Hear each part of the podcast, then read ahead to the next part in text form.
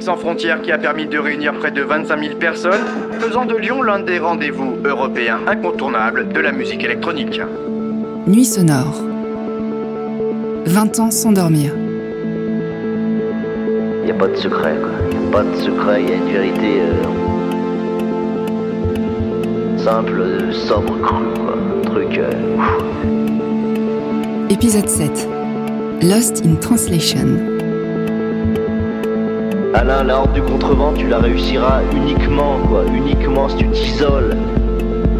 Si tu t'isoles, quoi. Tu comprends ce que ça veut dire, isole?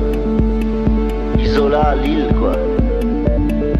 Attaché depuis sa naissance et pour toujours à Lyon, Nuits sonores est aussi un festival voyageur. De Tanger à Bogota, de Barcelone à Séoul, en passant par Shanghai, Zurich ou Bruxelles, le festival est allé sur presque tous les continents. À la rencontre d'autres publics, d'autres artistes, d'autres histoires inoubliables. Une épopée fantastique autour du monde qui a nourri le festival, l'a fait réfléchir et l'a fait grandir. Sois toi, quoi, que, que Piedro de la Rocaille, tu le deviennes. Et la goutte aussi, tout l'univers. Rone, euh, c'est un des artistes qui a voyagé avec nous. Vincent Carry, directeur du festival Nuits sonores.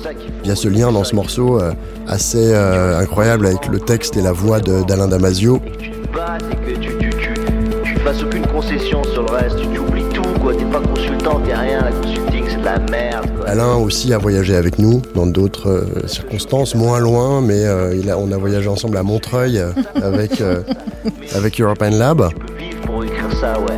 Là, ça mérite que tu vives. Quand on a vraiment réfléchi à la question de, de, d'assumer le fait que Nuits sonores pouvait voyager et qu'il y avait un intérêt à ça. Il y a deux choses qui ont, qui ont existé. Le, le, ce qui s'est appelé le Nuits sonores Tour, qui était, on va dire, plutôt à l'intérieur de l'Hexagone. C'était une, des voyages de promotion en fait, de Nuits sonores en amont du festival. On est allé à Nantes, au Rex, à Paris un nombre de fois incalculable, mais aussi à Marseille, à Grenoble, à Saint-Thé. Enfin, on est allé partout, partout, partout.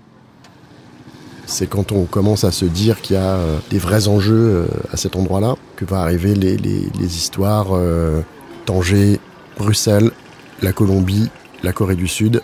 Mais d'abord Tanger avec une histoire euh, au départ un peu triste qui est le fait de ne pas réussir à faire Nuits sonores à Oran en Algérie. Eh oui.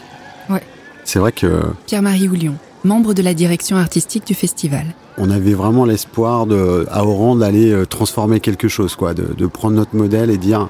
On va faire bouger une ville, parce qu'on avait été un peu optimiste. Oui, mais avec aussi beaucoup de remise en question, remise en cause de nos propres armatures, de nos propres modèles. Frédérique Joly, co-directrice d'Arty Farty. Parce qu'il fallait qu'on aille chercher le public spécifiquement dans ses habitudes, dans ses usages, et c'était pas du tout les nôtres. Et donc, comment est-ce qu'on peut aussi trouver les filles dans les endroits où qu'elles fréquentent, parce qu'elles fréquentent pas les bars, mais par contre, il y a des salons de thé où on peut trouver les filles. Comment est-ce qu'on va se saisir de l'espace public aussi pour avoir un maximum de public?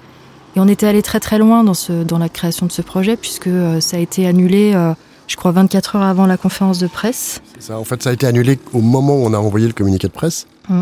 Euh, annulé par, même pas vraiment par les vraies autorités, mais par, on va dire, des, des sortes, une sorte de lobbying, euh, voilà, de, de, d'influence, en fait, euh, voilà, oranaise qu'on n'avait pas du tout compris. On n'avait pas compris le mécanisme de décision, en fait. Mmh. Qui avait empêché en fait nos partenaires identifiés, parce qu'on avait des partenaires financiers qui nous soutenaient, et cetera, et qui se sont tous désengagés les uns après les autres et qui nous ont plantés en fait. Ce qui a fait que, euh, ben voilà, on a été euh, contraints de laisser tomber ce projet. Heureusement, il y a un, un, un garçon, un ami euh, formidable qui s'appelle Jean-Olivier Arfeuillère et qui apprend à ce moment-là que nous avons euh, échoué à Oran, qu'on n'a pas réussi à monter ce festival. Lui euh, s'est installé euh, depuis quelques années euh, à Tanger, où il a monté euh, avec Philippe Chaslot un lieu incroyable euh, qui s'appelle le Darnour, et qui me dit euh, « Je suis de passage à Lyon, je sais vous faites pas Oran, viens, on mange ensemble. » Et là, on discute et il me dit « Faut que tu viennes à Tanger, tu vas voir, je suis sûr, sûr, sûr, sûr, sûr, sûr, sûr que si tu viens, le projet que t'avais envisagé avec l'équipe de faire à, à Oran, vous le ferez à, à Tanger. » Et c'est exactement ce qui s'est passé. C'est parti très très très vite. Jean-Olivier Arfeuillère, directeur du Darnour et président d'Arty Farty Tanger. En quelques mois, ça a été monté. Euh, on, on a trouvé euh, les salles, ils ont fait une programmation et on s'est investi, on s'est marré. C'était, c'était vraiment, vraiment top. Et on a lancé euh, les premières nuits sonores euh, à Tanger. Et en plus, euh, ce qui est particulier, c'est que tout était gratuit, puisque c'était ouvert euh, justement à la jeunesse marocaine qui n'aurait pas pu, euh, en temps normal, se, se payer une place pour un concert. Donc euh, l'objectif, c'était de faire des concerts gratuits et ouverts à tous. Tanger, je pense que ça a été le projet international le plus génial et le plus marquant, le plus bouleversant pour l'équipe d'Arty Farty, de loin. Nuits sonores avait beaucoup grandi à l'époque, et c'est vrai qu'à Tanger, on retrouvait Euh, ce côté un peu euh, amateur des débuts. Ouais, le, le do-it-yourself. Le do-it-yourself, euh... le côté commando. Tu te retrouvais à faire euh, un coup, euh, t'occuper des feutres des gamins, euh, distribuer les tickets à la, à la médiathèque. Enfin, ouais. Pas la médiathèque, c'était... La, la cinémathèque. La cinémathèque, pardon, excusez-moi. Ce qui est extrêmement intéressant, c'était de voir comment... Hyacinthe Pavlides, ancien salarié d'Arty Farty et bénévole historique du festival. Dans un territoire nouveau, pour nous, on pouvait aussi arriver euh, précisément dans un dialogue pour essayer de, de mettre en place notre proposition, tout en prenant en considération toutes les spécificités de ce nouveau territoire, que ce soit une ville, euh, un, un lieu, euh, un pays totalement différent. Tu, tu le sais très bien, entre la Roumanie, la Grèce, la Belgique et, et l'Espagne, il y a quand même des différences. Et euh, c'était aussi extrêmement important pour nous, l'équipe d'Arty Farty, de précisément de devoir composer avec ces différences. On s'est, on s'est bien trouvés tous. Euh... Violaine Didier, programmatrice et cofondatrice d'Arty Farty. Sur euh, cette conviction d'appartenir à non pas à un pays, mais à, déjà à l'Europe et euh, encore plus loin, euh, parce que personnellement, c'est comme ça que je me ressens le plus, euh, comme appartenant à, à notre belle planète. Donc, euh, à partir de là, euh, il était relativement évident, là aussi, d'aller euh, explorer euh, d'autres esthétiques, euh, d'aller confronter euh, d'autres cultures. Il y a une différence entre inviter des artistes euh, du monde entier et se confronter, comme on l'a fait avec Nuits sonores, euh, au territoire. Donc, on est, on est allé euh, emmener nos artistes euh, français, explorer euh, les festivals et les salles étrangères. En gros, on, on avait besoin de, de comprendre ce qui se passait ailleurs pour faire évoluer les choses de notre côté aussi. Donc euh, oui, c'est un enrichissement qui est, qui est total, hein, que ce soit pour le public, pour les artistes, pour, les, pour nous, organisateurs. Euh, on a tout à gagner à, à travailler euh, tous ensemble, clairement. C'est quand même une mise en danger. Julien de Lauzun, directeur de production chez Arty Farty. De, de prendre une partie de l'équipe, d'aller euh, comme ça, un peu euh, la fleur au fusil, euh, défendre les, les, entre guillemets, les couleurs de Nuits sonores. Ce qui était super aussi, c'est euh, la veille euh, que vous avez... Enfin, moi, je me souviens de, de qu'est-ce qu'on a pu se marrer quand vous, vous cherchiez euh, des artistes locaux et que vous aviez fait euh, tout un boulot de veille et d'écoute et euh, les paris que vous avez faits sur euh, certains euh, artistes, quoi. Tu, tu te souviens, celui qu'on... Que, en fait... C'est bien sur SoundCloud, c'était un, bon, c'est un logiciel où on pose des mix, et cetera. Et euh, tu pouvais faire une recherche un peu géographique, donc j'avais mis Tanger. Je tombe sur, euh, je sais pas, une dizaine de mix, et euh, ce gamin, quoi, euh, qui avait fait deux, trois tracks super bien. Je dis, ah ouais, c'est génial, je le contacte sur SoundCloud, donc après, bon, on se voit en vrai à Tanger et tout. Et je lui fais, ouais, bon, c'est bon, t'es prêt pour mixer et tout. Il me fait, ouais, ouais, pas de problème. Et en fait, la veille, j'apprends qu'en fait, il avait jamais mixé. Et donc, il avait un ordinateur avec un logiciel qu'il avait téléchargé euh, à l'arrache et tout. Et par chance, euh, il y avait, il y avait Patrick Lallemand qui était Lallemand. Avec moi. Donc, il lui a mis un nouveau logiciel, il lui a appris. Et, et avec Patrick, je me souviens, on a eu ce moment un peu comme quand ton fils va à l'école pour la première fois ou ta fille. Et là, on l'envoie sur scène comme ça. Et on lui dit, allez, vas-y. Et la salle était comble, hein. La, la salle, salle était, était comble. Et il était transit track. C'était trop génial à voir. Non, ça a été un moment, ouais, incroyable. Il fallait organiser une... Euh... Philippe Chaslot, ancien journaliste et directeur du Darnour à Tanger. D'un point de vue intellectuel et musical, une vraie fusion entre le, les gens qui travaillaient normalement pour, euh, avec les Nuits sonores, et puis les gens qui faisaient de la musique sur place à Tanger et qui étaient tout à fait dans un autre univers. Et ce qu'il y a d'extraordinaire, c'est que ça a très très bien marché, quoi. Il y a des souvenirs incroyables de, de fusion. Je crois que c'est comme ça que ça s'appelle. Dans le palais des institutions italiennes, je me rappelle que tout le monde voulait rentrer. Chacun avait des... Beaucoup de gens s'étaient fait faire des faux bracelets pour rentrer. Et ils commençaient à taper sur les portes. Et j'ai cru qu'ils allaient, comme dans Astérix, tu sais, nous, nous écraser. Qu'on allait être derrière les, les lourdes portes de cinq mètres de haut, quoi. Ça avait créé un, une envie euh, très, très forte. C'est ça qui était magique. Parce qu'effectivement, euh, c'était un mélange de, non seulement de musique, mais, mais d'ambiance et de façon de danser euh, très euh, différente. Ouais, c'est, c'est, ça, c'est vrai. Par exemple, je me rappelle d'un grand concert sur la place du Grand Soko, et toute la place était pleine de gens qui dansaient, ce qui est fou quand on connaît euh, cet endroit-là à Tanger.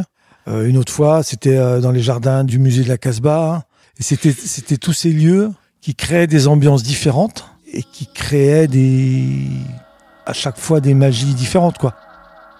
Nuits sonores Tanger, ça a été avant tout... Vincent Cavaroc, directeur de la Halle Tropisme et directeur artistique de la Gaieté Lyrique. La question de déconstruire tout ce que tu avais construit, tout ce que tu pensais comprendre de ce que c'est un événement culturel autour des musiques électroniques, notamment.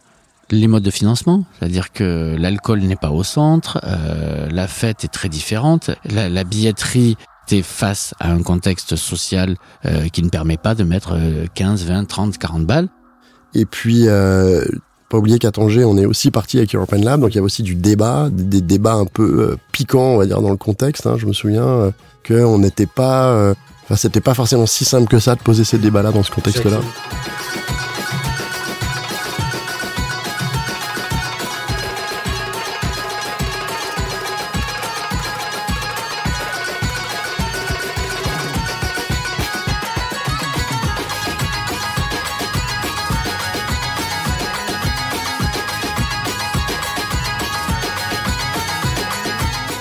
Moi, j'en ai encore la... Ça me fait encore frissonner parce que pour moi, c'est le concert de Nuits sonores Tanger. Enfin, c'est vraiment... Je vois le lustre, les lumières, je vois absolument tout là. Ouais. Et tu vois l'énergie de dingue que j'avais jamais vue ailleurs d'un public qui était là, mais qui oh il dansait à une vitesse. C'est-à-dire qu'Islam Gypsy, c'est un artiste égyptien qui, c'est le, le king of the keyboard et qui vient de cette culture euh, de mariage euh, et qui voilà, qui joue très très vite. Et le public était, c'était la transe totale. Au Maroc, en plus, il y a cette tradition euh, soufiste, euh, religieuse, euh, avec des musiques de trance, quoi. Et là, on était complètement là-dedans. On était ailleurs, quoi.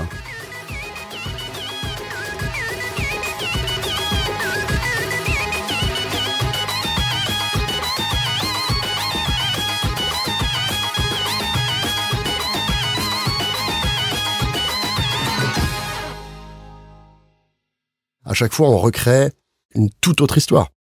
Et peut-être que ce qu'on amenait, c'était l'état d'esprit, l'exigence artistique, cette question des lieux, quelques petits paramètres de l'A D N de Nuits sonores, mais tout le reste, c'était une écriture euh, depuis zéro. Il y avait des ingrédients communs, euh, certains sens de la fête, euh, certaines approches de, de la fête en journée, euh, euh, faire euh, se répondre des conférences et des concerts, enfin des ingrédients un petit peu qu'on, qu'on peut avoir à Lyon, mais la recette est totalement différente, quoi.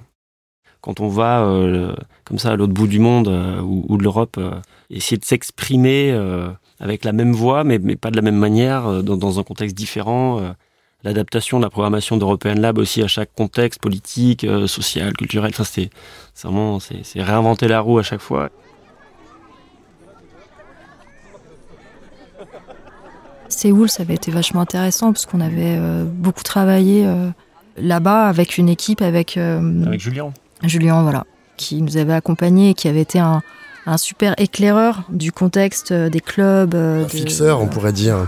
c'est, c'est exactement ça. Ouais. Là, vraiment, tu arrives dans une ville, tu parlais de, de casser les codes, de, de, d'être totalement dans un autre monde, d'être transporté vraiment de, dans l'espace. Séoul, c'est quand même un grand souvenir, quand même. Et euh, d'arriver à produire des lieux à distance, là aussi, dans, dans les codes, dans les usages, euh, typiquement, naïvement, euh, j'envoie des mails à des gens. Voilà, pour commencer, quoi. Et en fait, non, non, ça marche pas. Il faut avoir une application de chat, sinon tu fais rien, mais du début jusqu'à la fin, quoi. Des demandes de location de backline par chat, quoi. Et c'est complètement fou, et tu, tu, tu sais pas par où commencer. Mais, euh, mais voilà, on a produit European Lab, on a fait le circuit. Euh. C'était, c'était fou avec cet artiste euh, génial euh, qui est sorti dans la rue et qu'on a tous suivi, là, avec son petit sound system portatif. Il y a un côté totalement euh, lost in translation dans notre expérience collective à, à, à Séoul. Ça marque quand même des expériences comme ça, de, de voyages euh, complètement euh, décalés de notre quotidien et complètement largués, en fait, quoi. En plus, à Séoul, euh, je me souviens d'un article dans, dans l'I B que je lis dans l'avion en y allant, qui dit en gros Séoul euh, vit son mai soixante-huit. Et je sais pas si vous vous souvenez, mais c'était, il y avait cette présidente invraisemblable qui était euh, ultra réac, ultra autoritaire, et cetera. Et qui était, ça, ça bousculait sévère dans les milieux étudiants, et cetera. Et l'artiste auquel Fred faisait référence tout à l'heure, qui nous avait sortis dans la rue et qui nous avait emmenés danser au milieu des taxis. Yamagata Twixter. Eh bien, Yamagata, il était en plein mouvement contestataire avec la jeunesse euh, sud-coréenne, et cetera, dans ce, dans ce moment-là. Donc le contexte politique, géopolitique joue aussi sur l'atmosphère d'un, d'un événement culturel. Et là, on était en plein dedans, quoi. C'était évident. Séoul nous a montré à quel point on était euh, tout petit. Chloé Krempf, ancienne directrice de la communication d'Arty Farty. Potentiellement insignifiant, voire euh, anecdotique, mais qu'on avait beaucoup de choses euh, à faire, de comprendre qu'il euh, y a des choses qui peuvent être aussi plus engagées et qu'on a aussi euh, des marges et que finalement on peut y aller un petit peu plus fort sur notre propre territoire. Moi je me souviens très bien de Shanghai, qui était un peu particulier comme voyage, donc on... On avait une carte blanche dans le cadre de l'expo universelle euh, euh, de Shanghai. Et euh, la particularité, c'est qu'on était parti un mois. Et on s'est retrouvé dans cette ville, plongée dans une ambiance euh, à la Blade Runner, complètement. Une ville incroyable, euh, allumée la nuit. Enfin, on était vraiment dans un film de science-fiction. Ville en pleine transformation. Et c'est vrai que c'est la première fois où... Euh, Ouais, j'ai senti vraiment un décalage, pas comprendre euh, comment ça marchait euh, là-bas, quoi. Euh, à la fois, il euh, n'y avait pas non plus cette culture du concert ou du club très développée, hein. Et on, on était beaucoup dans l'incompréhension avec nos, nos partenaires. Mais bon, il y avait ce côté un peu euh, génial de partir avec toute cette troupe, euh, tous ces artistes. Euh, c'est, ça, j'en garde quand même un, un bon souvenir. On avait fait une rotation, en fait, on avait fait trois équipes de dix jours, tellement c'était long. Ouais. On avait occupé quand même six ou sept lieux culturels, clubs, salles de concert de Shanghai, c'était quand même surréaliste. On changeait le programme euh, le jour même. Ouais. On n'avait aucun élément de com, enfin c'était quand même très très très compliqué. Et, et on s'en était pas trop mal sortis.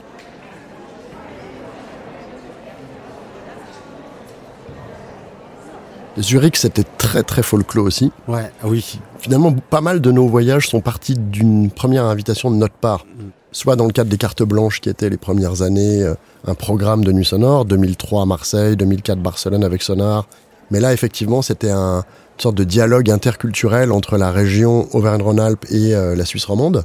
Et dans le, le match aller, on avait accueilli plein d'artistes, je me rappelle notamment de Luciano euh, à la plateforme, mais plein d'artistes helvétiques et un grand banquet dans la galerie des terreaux, dans le centre de Lyon, en face de l'hôtel de ville, où on avait fait euh, une fondue savoyarde géante avec des... Des Cors des Alpes, j'avais booké mon premier euh, groupe de Cors des Alpes qui avait joué... Euh... T'en as booké plein d'autres depuis plein d'ailleurs. D'autres depuis. Une grande collection de coucous, euh, d'horloges et de vieilleries... Euh... montagnarde. Une scénographie signée Violaine Didier qui était exceptionnelle. Ouais. C'est vrai qu'on se l'est trimballé pendant des années dans les stocks. Mmh. Ouais. Je confirme. Et après, il y a eu Zurich. Et Zurich, c'était quand même... On était en, en mode fête, en fait. Quand on était, c'était la teuf, quoi. On avait... Je me rappelle, il y avait un club qui s'appelait le Zukunft. Ah, les Zukunft. Le patron du club nous avait accueillis et nous avait dit « Oh, l'équipe d'Arty Farty, je suis trop content de vous avoir. J'adore Nuits sonores, c'est génial et tout. » Il m'avait donné les, les tickets conso pour l'équipe et il m'en avait donné trois cents en me disant « J'espère que ça suffira, je suis désolé, je peux pas vous en donner plus, et cetera » Il m'avait donné trois cents tickets conso pour la soirée. J'ai dit « Écoute, ça va aller, enfin c'est bon, merci, c'est vrai que c'est un peu juste, mais on va être ric-rac, mais ça va le faire. Ouais. » Alors qu'on devait être dix, quoi. Et on a oublié Carthage. C'est vrai. En Tunisie, euh, où on a été invité, enfin on a eu des cartes blanches. Le festival s'est même appelé Écosonore. Euh, on a fait plusieurs éditions, à, même je me souviens à Carthage. L'histoire avec euh, Carthage, c'est euh, à l'Acropolium de Carthage. À l'Acropole. C'est parce que un jour, quelqu'un nous appelle pour nous dire si euh, des artistes de Lyon pourraient venir à son festival. On s'est vu avec euh, Afif Riahi, effectivement. À Paris, parce qu'il avait, il vivait aussi un peu à Paris, et on s'est vu au Palais de Tokyo, et on a, on s'est, c'était cool en fait, c'était une chouette rencontre, et donc ça s'est appelé dans un premier temps Écosonore euh, Tunis, et ensuite ça s'est appelé Festival Écosonore Tunis, d'où l'acronyme FEST. Voilà. Et donc il y en a eu plusieurs éditions, on, on, on y est allé avec, euh, je me souviens avec Yvan Smag, c'était assez épique, Et ensuite, ça a continué sans nous. Il a, une fois qu'on avait considéré qu'on avait fait un peu notre job de, pour l'aider à démarrer son, son histoire, il a, il a, il a poursuivi.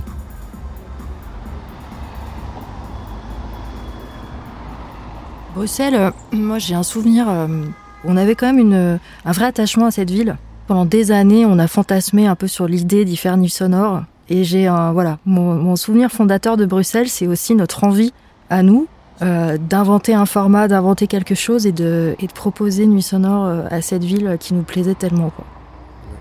Et après, c'est moi que vous avez envoyé du coup.